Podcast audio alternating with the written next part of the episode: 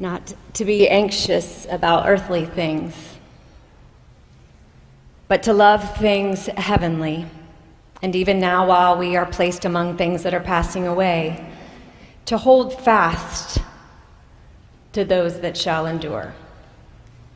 Amen.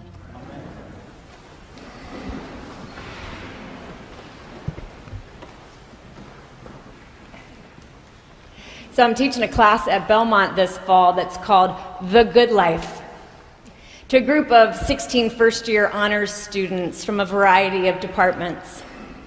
My job is to engage them in class and through their readings in different perspectives across time, class, race, and culture on the subject, so that then they can discuss and discern and decide for themselves what the tenets of a good life might be, and more importantly, how they might begin to put practices in place so that whatever they decide to do with their one wild and precious life, they will be further along the path to a good life. Now, on the first day, I told them that while I am their professor and a priest, I cannot tell them what the good life is mostly because it is each person's responsibility and right to decide for themselves how they want to live in this particular moment from their different contexts, with their distinct gifts, and given their individual faith. But this coming Tuesday, I will hand them today's lectionary texts. James he makes it crystal clear that God's design for us is to have a good life. And He gives us the positive guidance for pursuing it. The psalm teaches us how to pray for this life and how to protest against the influences that, that threaten to take our good and God given life away. And the gospel? Well, it shows how the forces of darkness lurk inside us and all around us. But that new life is always waiting to be born in us if we follow the wisdom of God and not the ways of the world. I will offer them God's word, God's wisdom on the way to the good life and ask that they consider this question, the one I put before you this day. Is the wisdom which informs your life born from a loving, life giving God, or born of the ways of the world? Do your works in the world demonstrate the divine spark that created you? Or the powers of darkness that hold you captive? Do you live a life in submission to the ways of the world? Or have you surrendered to the ways of God? Are you pure and peaceable, gentle and willing to yield, full of mercy and kindness? Or are you bitter and envious, boastful and deceiving? What does your life demonstrate? What do your works reveal?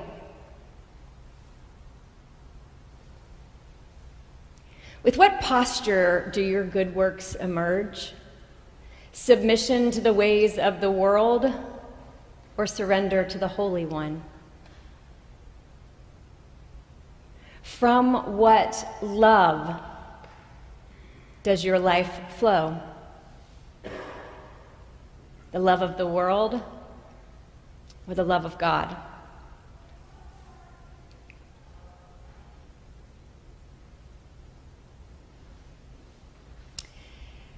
I venture to say there's not one of us here who doesn't want to live according to the wisdom from above.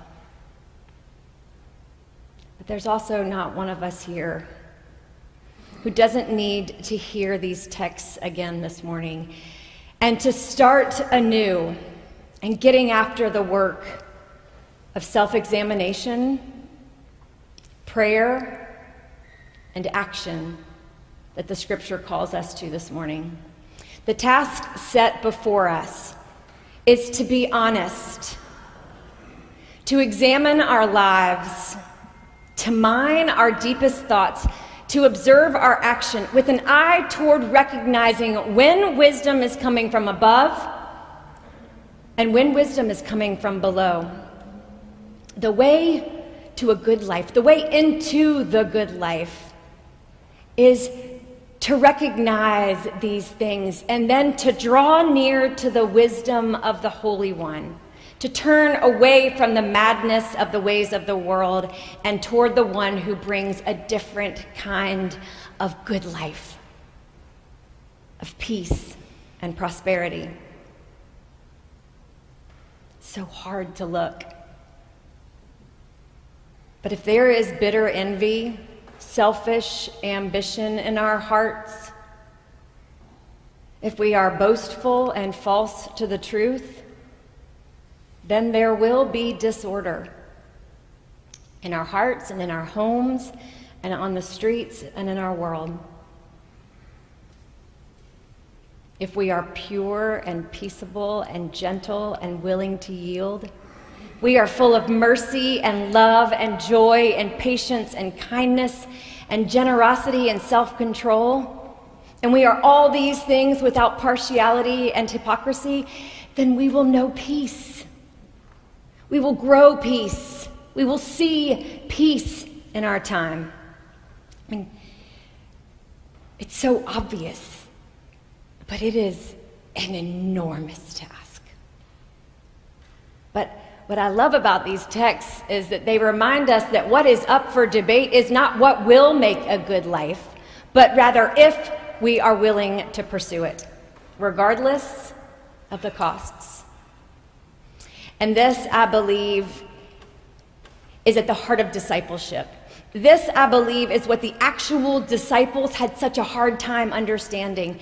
This, I know, is what Jesus demonstrated in his life and even in his death living into the ancient wisdom of the divine order of things, discipling in the way of the cross and Jesus, surrendering to the divine spark embedded in us, we become the people that God designed us to be. We become the people the world needs right now. We move one step closer to bringing about the kingdom. If James reminds us of anything this morning, it's that wisdom, she orders things a very different way than the rulers of this world. The bullies and the power mongers and the rulers, they are no image of the divine creation that was set in motion at their birth. The world has just corrupted them. The ego has corrupted them greed and envy and malice and pride, they are not beautiful and they never produce beautiful things in us or in our families or in our churches or in our cities or in our world. And who are we not to be beautiful?